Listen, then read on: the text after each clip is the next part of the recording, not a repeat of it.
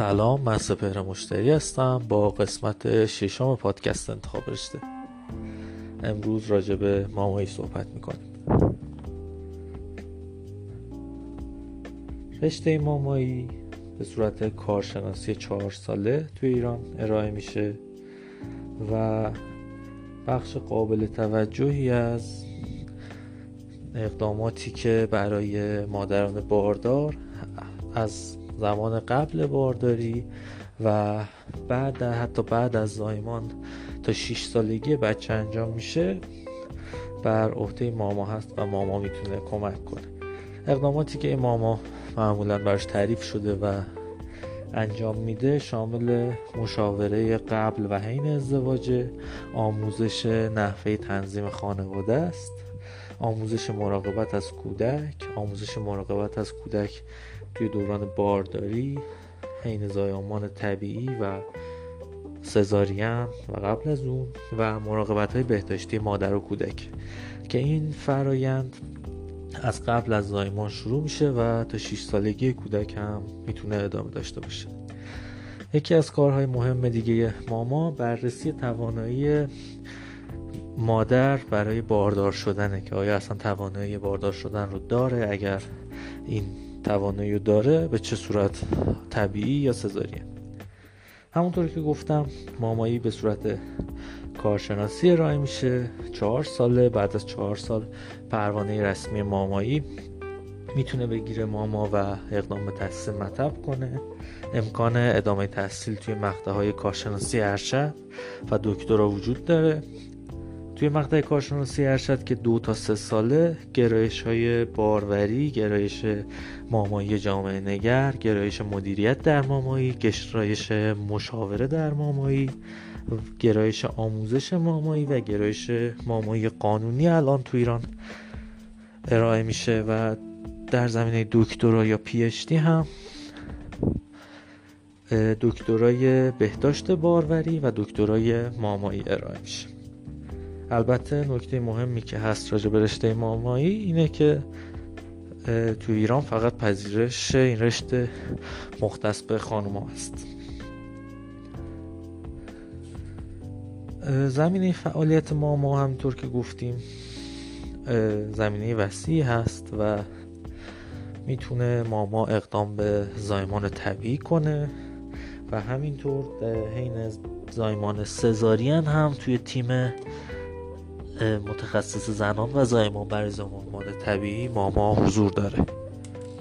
و کارهایی که ماما می‌تونه انجام بده تاسیس مطب مامایی هست فعالیت های آموزشی و درمانی توی خانه های بهداشته و اقدامات دیگه ای که توی بیمارستان ها انجام میشه و ازایشگاه ها مثل زایمان های طبیعی و هر اقدام دیگه ای که مربوط به بخش زمان زایمان و مامایی هست.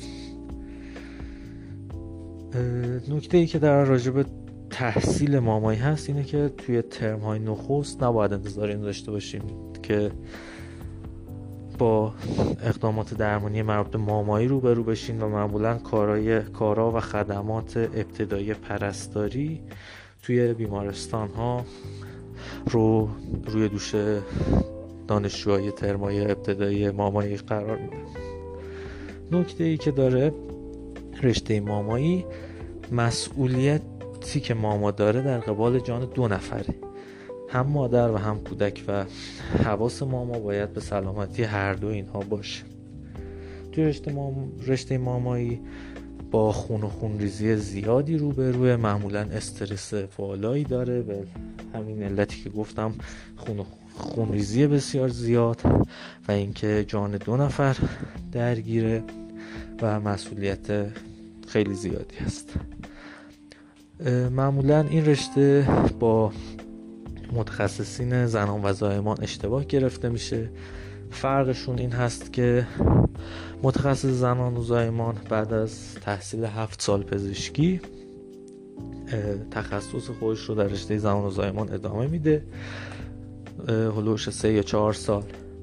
و بعد می‌تونه تمام این کارهایی که ماما انجام شد به اضافه زایم یعنی زایمان طبیعی هم تحت نظر و مسئولیت یک متخصص زنان و زایمان در بخش و توسط ماما انجام میشه و ضمنا جراحی سزارین رو می‌تونه متخصص زنان و زایمان انجام بده. ولی ماما فقط زایمان طبیعی رو می‌تونه انجام بده و زایمان سزارین باید زیر نظر مستقیم متخصص زنان و زایمان باشه. در مقایسه با رشته پرستاری گستردگی کمتری داره ولی یعنی پرستار دستش بازه که در بخش های مختلف بیمارستان فعالیت داشته باشه ولی ماما محدود میشه به بخش زایشگاهی و بحث زنان و زایمان.